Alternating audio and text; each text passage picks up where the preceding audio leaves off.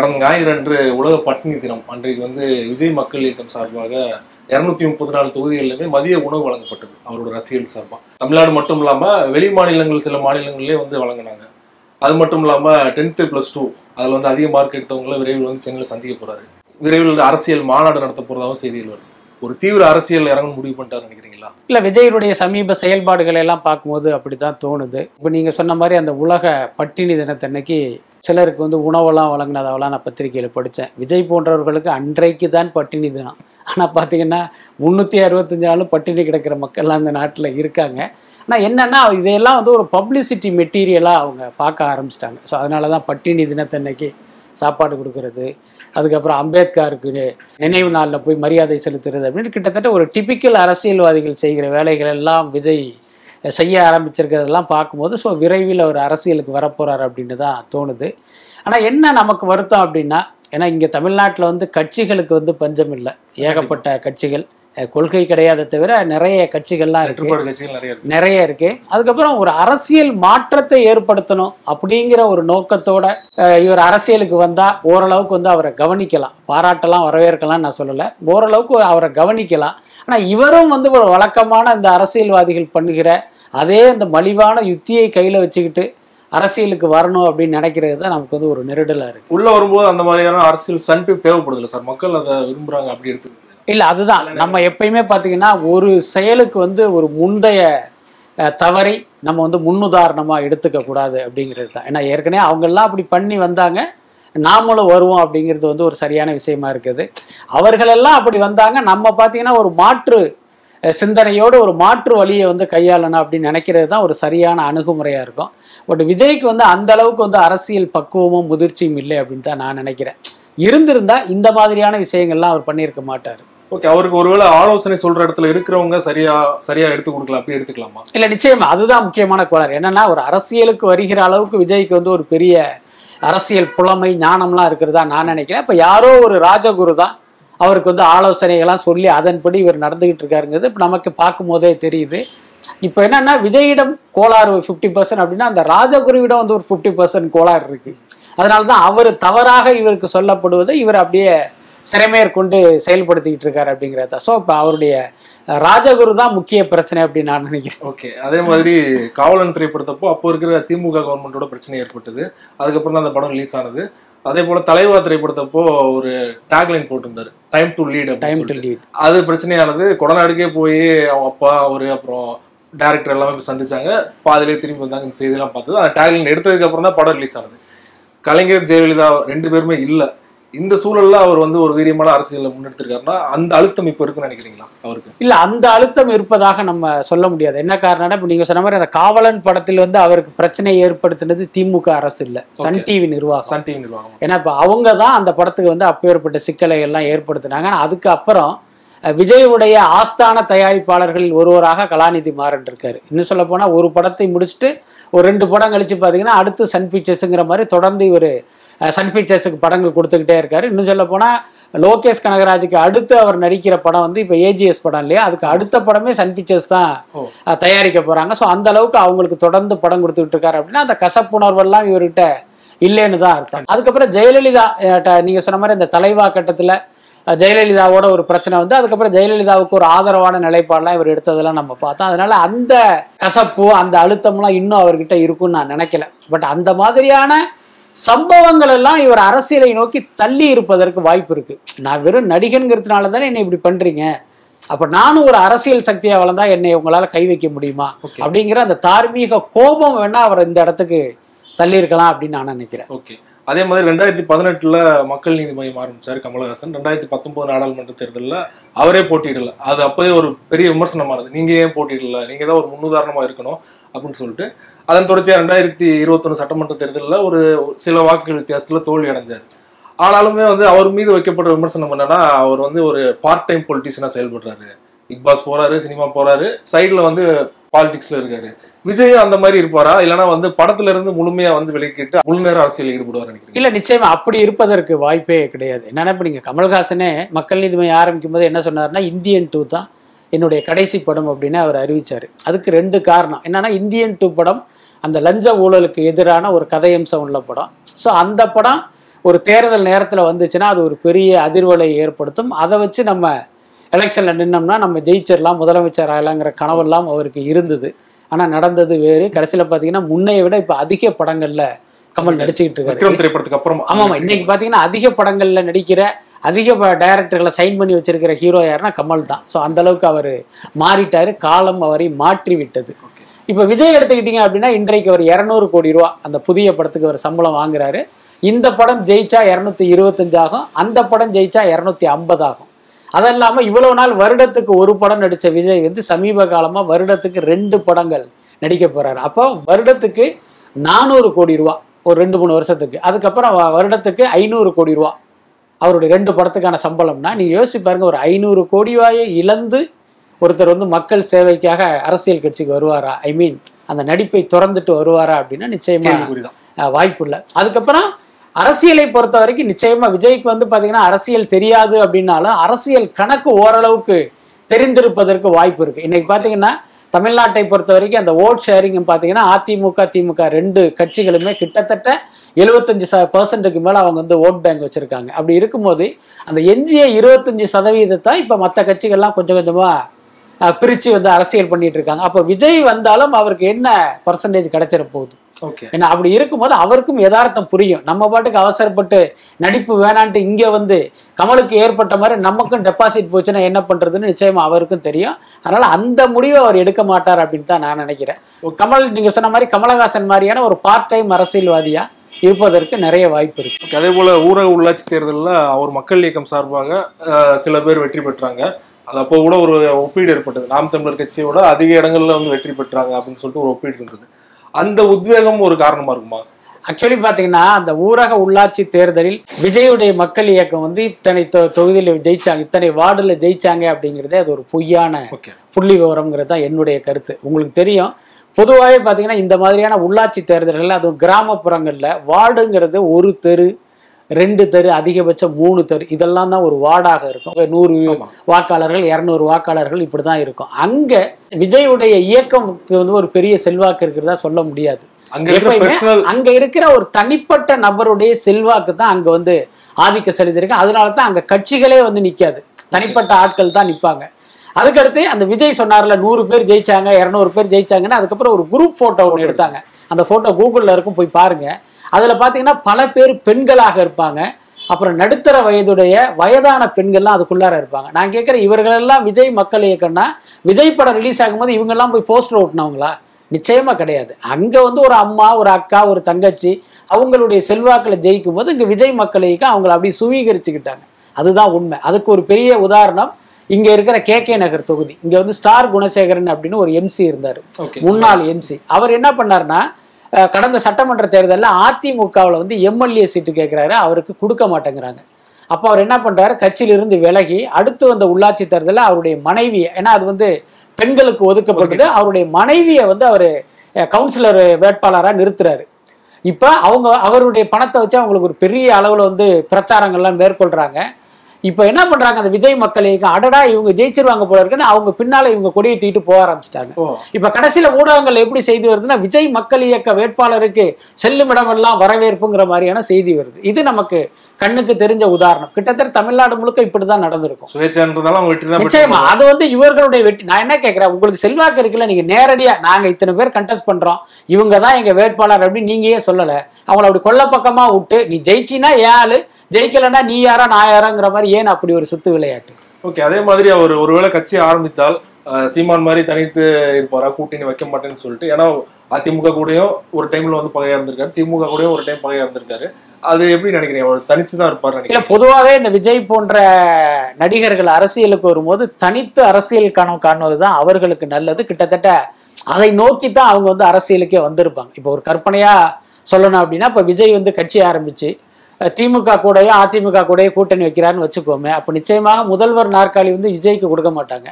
திமுகவுக்கு போனா அங்க ஸ்டாலின் தான் முதல்வர் அதிமுகவுக்கு போனா அங்க எடப்பாடி தான் முதல்வர். அப்ப விஜய் வந்து அரசியலுக்கு வந்து எடப்பாடியையும் ஸ்டாலினையும் மீண்டும் முதல்வர் ஆக்குறதுக்கு இவர் எதுக்கு அரசியலுக்கு வரணும்? அப்ப தான் முதல்வர் ஆகணும் அப்படிங்கிறதுக்காக தானே அந்த அரசியலுக்கே அவங்க வருவாங்க. அதனால நிச்சயமாக தனித்து களம் காண்கிறது தான் அவர் விரும்புவாரு. அதை நோக்கி தான் அவருடைய அரசியல் பயணம் இருக்கும்னு நினைக்கிறேன். விஜய் அவர்களோட அரசியல் குறித்து நிறைய பேசிட்டோம். நீங்க பேசும்போது சொன்னீங்க அடுத்து வெங்கட் பிரபு படத்துக்கு அப்புறமா ஏஜிஎஸ் படத்துக்கு அப்புறமா வந்து சன் பிக்சர்ஸ் கூட தான் மீண்டும் இணைகிறார் அப்படின்னு சொல்லிட்டு. அந்த படத்தோட இயக்குனர் யார் சார்? அட்லி கூட ஒரு பேச்சுவார்த்தை நடந்தது. அது வேணா இல்லைன்னா வேற ஆக்சுவலி பார்த்தீங்கன்னா இப்போ இந்த லியோ படத்தில் நடிச்சுக்கிட்டு இருக்கும்போது விஜய் ஃபிக்ஸ் பண்ணது என்னன்னா அடுத்த படங்கிறது அட்லி இயக்கத்தில் சன் பிக்சர்ஸ் அப்படிங்கிறது தான் இவருடைய பிளானு அந்த அடிப்படையில் தான் இவரே அட்லிக்கு தகவல் சொல்லி சன் பிக்சர்ஸை மீட் பண்ணி அக்ரிமெண்ட் வரைக்கும் சைன் பண்ணிட்டாங்க. ஆனால் அப்போ என்ன பண்ணிட்டாங்க உஷாரா வந்து விஜய் ஹீரோ அப்படிங்கிறத அதில் மென்ஷன் பண்ணலை. ஜவானுக்கு அடுத்த படத்தை அட்லி இயக்குவாருங்கிற மாதிரியான அந்த அக்ரிமெண்ட்லாம் சைன் பண்ணிட்டாங்க. ஒரு பெரிய அமௌண்ட் கிட்டத்தட்ட ஐம்பது கோடி ரூபா அவருக்கு சம்பளம் பேசி அட்வான்ஸ் எல்லாம் கொடுத்துட்டாங்க. இப்போ எதிர்பாராமல் நடந்த விஷயம் என்னன்னா அங்கே ஜவான் படம் தள்ளி போனது. அந்த விஎஃப்எக்ஸில் ஏதோ ஒரு சொதப்பல் ஏற்பட்டு அந்த படம் பார்த்தீங்கன்னா குறிப்பிட்ட நாளில் ஜூன் மாதம் ரிலீஸ் ஆகாமல் செப்டம்பருக்கு தள்ளி வச்சிட்டாங்க. இப்போ தான் விஜய்க்கு வந்து ஒரு ஜெர்க்கு இப்போ அட்லி டிலே ஆனதுனால இப்போ நம்ம அட்லிக்காக காத்துக்கிட்டு இருக்கிற மாதிரியான ஒரு சூழ்நிலை வந்துருச்சுன்னு தான் அவர் டக்குன்னு வந்து யார் யார் நம்ம பின்னால் வெயிட் பண்ணிட்டு இருக்கா இவங்கெல்லாம் கேட்டால் அந்த மூணு பேரையும் கூப்பிட்டு பேசுறாரு. Sangili Murugan AGS super good films மூணு பேரையும் கூப்பிட்டு பேசி இதில் யார் ரெடியாக இருக்கா? உடனே ஆரம்பிக்கிறோன்னா யாரு ரெடியாக இருக்கான்னா ஏஜிஎஸ் ஓகேன்னு அப்புறம் அந்த ப்ராஜெக்டை இது பண்ணாங்க. அதுக்கப்புறம் பார்த்தீங்கன்னா நிச்சயமா அவர் சன் பிக்சர்ஸ்க்கு தான் வருவார். நூறாவது படம் விஜய் ஆனா அது பண்றதா. சொன்னாங்க. பட் ஆனா இப்போ வந்து அந்த சூப்பர் குட் வருவதற்கான வாய்ப்புங்கிறது மங்கி போயிடுச்சுன்னு சொல்லலாம். ஏன்னா இவர் இருநூறு கோடி சம்பளம் ஆக்குனதுக்கு அப்புறம் நிச்சயமா அவர்கள் வருவதற்கு வாய்ப்பு இல்லை. ஓகே அதே மாதிரி லியோ படம் ஆரம்பிச்ச உடனே லியோ தொடர்ச்சியான அப்டேட்ஸ் வந்து தரிச்சு- தொடர்ச்சியா வந்துட்டு இருந்தது. இப்போ வந்து கொஞ்ச நாட்களா பாத்தீங்கன்னா விஜய் சிக்ஸ்டி எயிட் அப்டேட் தான் வந்துட்டே இருக்குது. வெங்கட் பிரபு விஜய் அவர்கள் இணைந்தது. இது அந்த படத்துக்கான ஒரு ஒரு பின்னடைவா எடுத்துக்க முடியாதா லியோ திரைப்படத்திற்கான? இல்ல ஒரு பின்னடைவு போன்ற ஒரு தோற்றம் இருந்தாலும் அது வந்து ஒரு பெரிய பாதிப்பை ஏற்படுத்தாது அப்படின்னு தான் நான் நினைக்கிறேன். என்னன்னா இப்ப விஜய் வந்து இந்த படத்துல நடிச்சுக்கிட்டு இருக்கும்போது இன்னொரு படத்துல நடிக்க போறாருங்கிறது ஒரு பரபரப்பு செய்தி. ஸோ அப்படித்தான் திடீர்னு அந்த செய்தி வந்து அப்படி பத்தி எரிய ஆரம்பிச்சது. உடனே அந்த ஏஜிஎஸ்ஏ என்னென்னா அதிகாரப்பூர்வமாக இப்படி ஒரு படத்தை நாங்கள் பண்ண போகிறோங்கிறத அறிவிச்சாங்க. கிட்டத்தட்ட அது அப்படியே காலப்போக்கில் அப்படி இப்படி குறைஞ்சிரும். இப்போ இருபத்தி ரெண்டாம் தேதி அந்த படத்துக்கு பூஜை போட போகிறாங்க ஸோ அன்றைக்கு பார்த்தீங்கன்னா கொஞ்ச நாளைக்கு இது ஒரு பரபரப்பாக இருக்கும். அதே நேரம் என்னென்னா இத்தனை நாள் லியோ லியோ லியோன்னு வந்துகிட்டு இருந்ததில் ஒரு சின்ன டைவர்ஷன் ஏற்பட்டிருக்கு. அதையும் வந்து நிச்சயமாக நம்ம மறுக்க முடியாது. எல்லாத்துக்கும் மேலே லியோ வந்து லோகேஷ் கனகராஜ் படம். அதனால அது எத்தனை வெங்கட் பிரபு படம் வந்தாலும் அந்த படத்தினுடைய அந்த செல்வாக்கு வந்து நிச்சயமா குறைச்சிட முடியாது அப்படின்னு தான் நான் நினைக்கிறேன். ஓகே அதே போல விஜய் அவர்களும் ஒரு சீரியஸான நடிகர் வெங்கட் பிரபு அவர்களும் ஒரு ஜாலியான இயக்குனர். ரெண்டு பேருக்கும் செட் ஆகும் நினைக்கிறீங்களா? இல்ல எனக்கு வந்து முதல்ல அந்த காம்பினேஷனை பத்தி கேள்விப்படும் போது எனக்குள் தோன்றிய முதல் கேள்வியே இந்த கேள்விதான். என்னன்னா விஜய் பாத்தீங்கன்னா ரொம்ப சங்கோஜி அப்படிதான் சொல்லணும். ஒரு நம்ம பத்து வார்த்தை பேசினா அவர் ஒரு வார்த்தை தான் பேசுவார். அந்த அளவுக்கு ரொம்ப ரொம்ப சாஃப்டான ஒரு சங்கோஜியான ஒரு கேரக்டர் அந்த விஜய் வந்து சமீப காலமா பெரிய அளவுல மாறி இருக்காரு எந்த அளவுக்கு அப்படின்னா அவருடைய படத்தினுடைய ஏ டு ஜெட்டை வந்து கவனிக்கிற அளவுக்கு வந்து ரொம்ப ரொம்ப சீரியஸான ஒரு கேரக்டராக மாறியிருக்காரு. அது இந்த படத்தினுடைய படப்பிடிப்பிடையில் கலந்துக்கிட்டவங்கலாம் சொன்னாங்க. இந்த விஜய் தான் நம்ம ஏற்கனவே பார்த்தோமான்னு உங்களுக்கு சந்தேகம் வர அளவுக்கு அந்த அளவுக்கு ஒரு இன்வால்மெண்ட்டோட ஒர்க் பண்ணிட்டு இருக்காராம் அவருக்கு ஏற்ற மாதிரி இல்லை லோகேஷ் கனகராஜ் எல்லாமே அவர்கிட்ட டிஸ்கஸ் பண்ணி அவர் கேட்குற கேள்விக்கெல்லாம் பதில் சொல்லி ஸோ இப்படி போயிட்டு இருக்கு படப்பிடிப்பு தளத்திலேயே இவ்வளோ டிஸ்கஷன் போயிட்டு இருக்கான் ஆனா வெங்கட் பிரபு பார்த்தீங்கன்னா இந்த டுட்டோரியல் காலேஜுக்கு போகிற மாதிரியான ஒரு மனநிலையில தான் அவர் ஷூட்டிங் ஸ்பாட்டுக்கே வருவார். அவருடைய பல படப்பிடிப்புகளெல்லாம் நம்ம பார்த்துருக்கோம். பட் அப்படிப்பட்டவரை விஜய் வந்து எந்த அடிப்படையில் செலக்ட் பண்ணாருங்கிற கேள்வி எனக்கு இன்னும் எனக்குள் கேட்டுக்கிட்டே இருக்கு.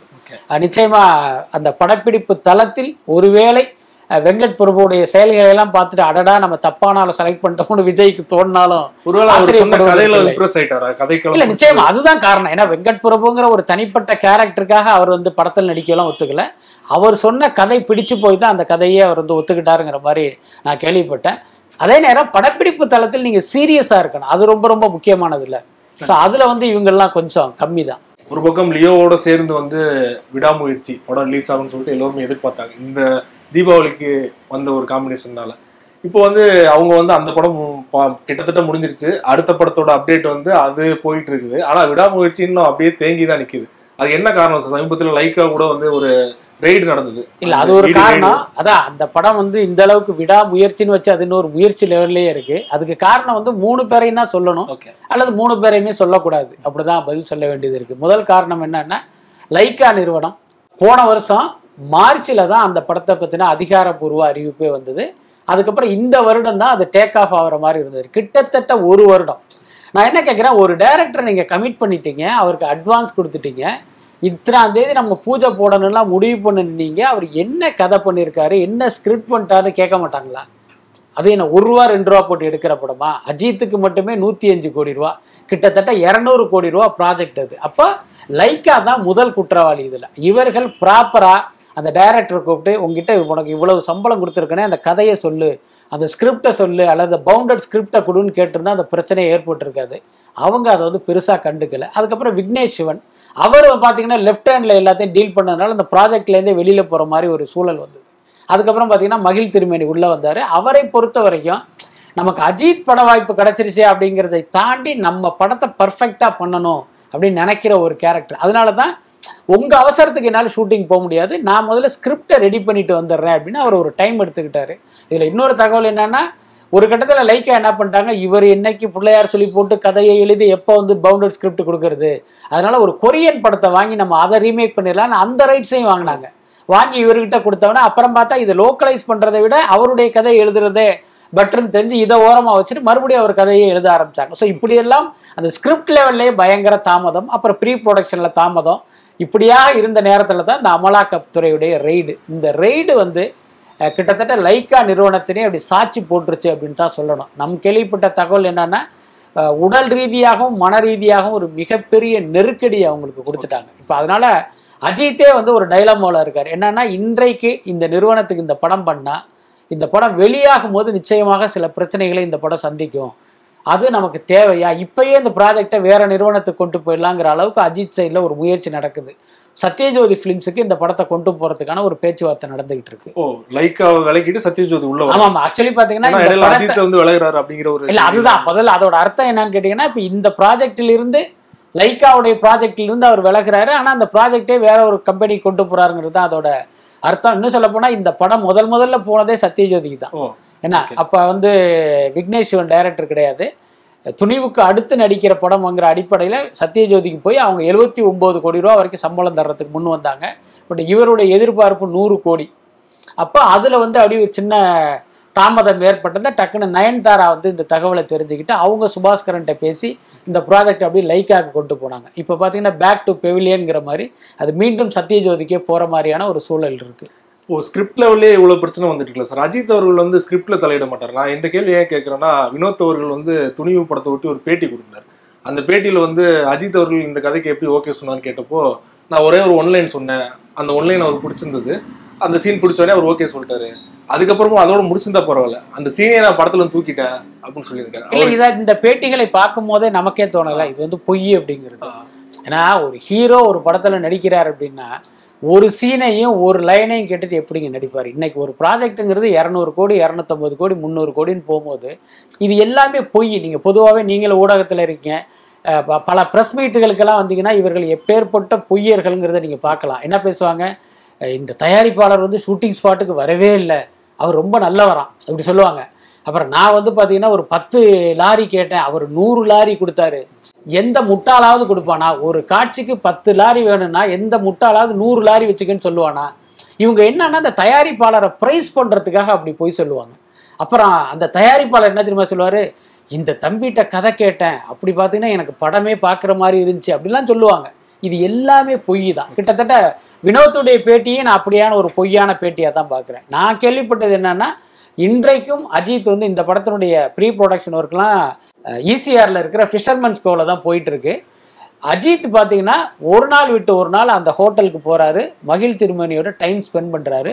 அன்றன்னைக்கு என்ன டெவலப் பண்ணுங்கிறத அவர் கேட்டு தெரிஞ்சுக்கிறாரு. அது அல்லாம நீரவ் ஷாவையும் அந்த எடிட்டரையும் பக்கத்திலேயே உட்கார வச்சு இவங்களோடய நீங்க டிஸ்கஸ் பண்ணுங்கலாம் சொல்லியிருக்காரு. ஸோ அந்த அளவுக்கு அந்த கதையில அவர் இன்வால்வ் ஆகியிருக்காரு அப்படி இருக்கும்போது அவர் கதையே கேட்க மாட்டார். ஒன்லைன் தான் கேட்பார் அப்படிங்கிறதெல்லாம் சும்மா அடிச்சு விடுறது அதாவது அஜித் ரசிகர்களை குஷிப்படுத்துறதுக்காக சொல்கிற வார்த்தை தான் இது இது வந்து ட்ரால் பண்ணப்படுன்னு சொல்லிட்டு அவர் யோசிக்காம சொல்லிட்டாரா? இல்ல பண்றாரு. சினிமாக்காரர்கள் என்னன்னா அதையும் ஒரு பப்ளிசிட்டியா தான் பாக்குறாங்க ஏன்னா நம்மள ட்ரால் பண்ணாலும் அது ஒரு வைரல் ஆகுதுல்ல. அதுதான் அவங்களுடைய எண்ணமா இருக்கு. ஓகே அதே போல கமல் அவர்களுக்கு சமீபத்தில் அபுதாபியில் வந்து ஒரு அவார்டு கொடுத்தாங்க. அந்த அவார்ட் ஃபங்க்ஷனில் பேசும்போது டூ தேர்ட்டி ஃபோர் அவருடைய இரநூத்தி முப்பத்தி நாலு திரைப்படத்தை பற்றி பேசினாரு. மணிரத்னம் அவரோட மீண்டும் இணைகிறார் நாயகன் திரைப்படத்துக்கு அப்புறமா. அதில் பேசும்போது வந்து நாயகன் படத்துக்கு எவ்வளோ எதிர்பார்ப்பு இருந்ததோ அந்த எதிர்பார்ப்பு இருக்குது. எங்களுக்கு கொஞ்சம் பயமாக இருக்குது அப்படின்னு சொல்லிட்டு பேசியிருந்தார்.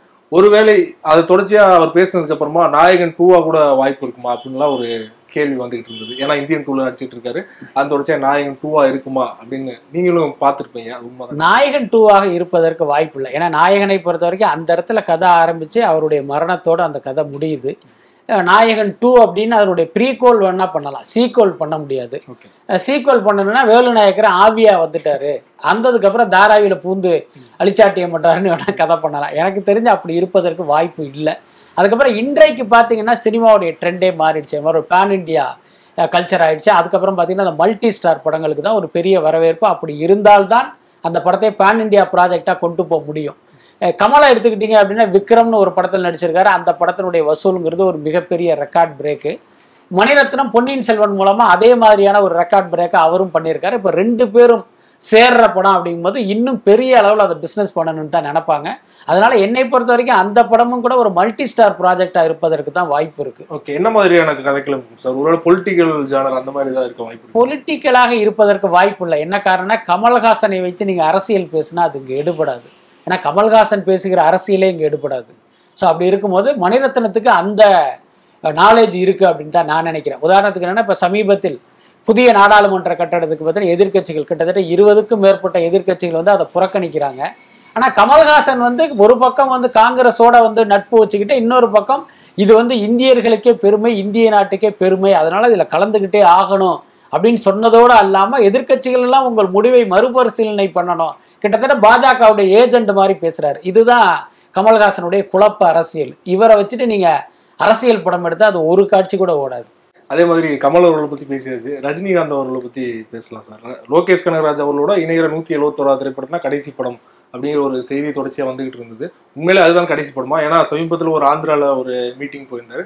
அங்கே வந்து பாலகிருஷ்ணா அவர்களோட ஒரு படம் பண்ண போகிறாரு அதை வந்து சிவராஜ்குமார் கன்னட சூப்பர் ஸ்டார் சிவராஜ்குமார் தான் வந்து தயாரிக்க இருக்கிறார் அப்படிங்கிற ஒரு தகவல்லாம் தொடர்ச்சியா வந்துட்டு இருக்குது இல்ல ரஜினி வாயிலிருந்து அந்த வார்த்தை வந்திருக்காதுன்னு நான் நினைக்கிறேன். இன்னொன்னு என்ன பொதுவாகவே ரஜினி அப்படின்னா இங்க ஒரு படம் ஜெயிச்சிருச்சுன்னு வச்சுங்க அந்த படத்தை அவர் பார்த்துருவாரு. பார்த்துட்டு அந்த டைரக்டரை கூப்பிட்டு பாராட்டிட்டு நம்ம சேர்ந்து படம் பண்ணுவோம். கதை பண்ணுங்க அப்படின்றவாரு அவர் ஒன்று அடடா ரஜினி நம்ம கிட்ட கதை கேட்டாருன்னு உட்காந்து மண்டையை பிச்சுக்கிட்டு இருப்பாரு. அதுக்கப்புறம் ரஜினி அவரை மறந்துடுவார். இந்த மாதிரி ஆயிரம் பேர்கிட்ட அவர் பண்ணியிருக்காரு. தேசிக பெரியசாமி கிட்ட எல்லாம் ஒரு ப்ராஜெக்ட் பேசி அது டேக் ஆஃப் ஆகிற நேரத்தில் அது அப்படியே கேன்சல் ஆனதெல்லாம் நடந்தது. அதனால அப்படி இருப்பதற்கு வாய்ப்பு இல்லை. ஆனால் லோகேஷ் கனகராஜ் விஷயத்தில் என்னன்னா இவர் லோகேஷ் கனகராஜை கூப்பிட்டு ஃபர்ஸ்ட் டைம் பேசும்போது சொன்ன வார்த்தை தான் அது. இதோட வந்து நான் நடிக்கிறதை நிறுத்திடலான் இருக்கேன். ஸோ என்னுடைய கடைசி படங்கிறது ஒரு மிகப்பெரிய ஒரு பாட்ஷா மாதிரி ஒரு படமாக இருக்குன்னா அது உங்களால் தான் கொடுக்க முடியும். நீங்கள் பண்ணணும்னு அவரை கன்வின்ஸ் பண்ண பயன்படுத்திய வார்த்தை தான் அது. அதனால நிச்சயமாக ரஜினியுடைய மைண்டில் அப்படி இருப்பதற்கு வாய்ப்பு இருக்குது ஓகே சார் இறுதியா ஒரு கேள்வி. இன்றைக்கு வந்து சமீபத்துல சோசியல் மீடியா ஃபுல்லா ட்ரால் பண்ணப்பட்டிருக்கு பாத்தீங்கன்னா சரத்குமார் அவர்கள் தான். ஏற்கனவே வந்து பொன்னியின் செல்வன் அந்த பட ப்ரொமோஷனை ஒட்டி ரம்மி நாயகன் அப்படிலாம் வந்து பேசும்போது ரொம்பவே டென்ஷன் ஆனாரு. சமீபத்தில் அவருடைய கட்சி மீட்டிங்கில் வந்து பேசும்போது வந்து நான் நூற்றம்பது வயது வரை வாழ்வேன்.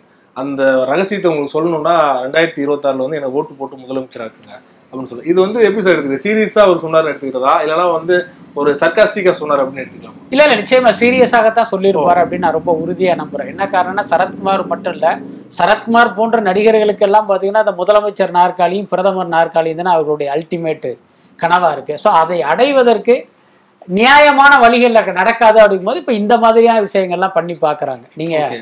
அஹ், கடந்த காலத்துல சொல்லணும் அப்படின்னா எம்ஜிஆர் முதல்வரா இருக்காரு. அடுத்த தேர்தலையும் அவரே ஜெயிக்க வச்சிட்டாங்க. இப்ப கருணாநிதியால வந்து நம்ம வாழ்க்கையில அடுத்த புறம் முதல்வர் ஆகவே முடியாதுங்கிற ஒரு சூழல் வரும்போது எம்ஜிஆருக்கு உடல் நலம் சரியில்லைங்கும் போது இப்ப இவர் என்ன சொல்றாருன்னா என்னை ஜெயிக்க வைங்க.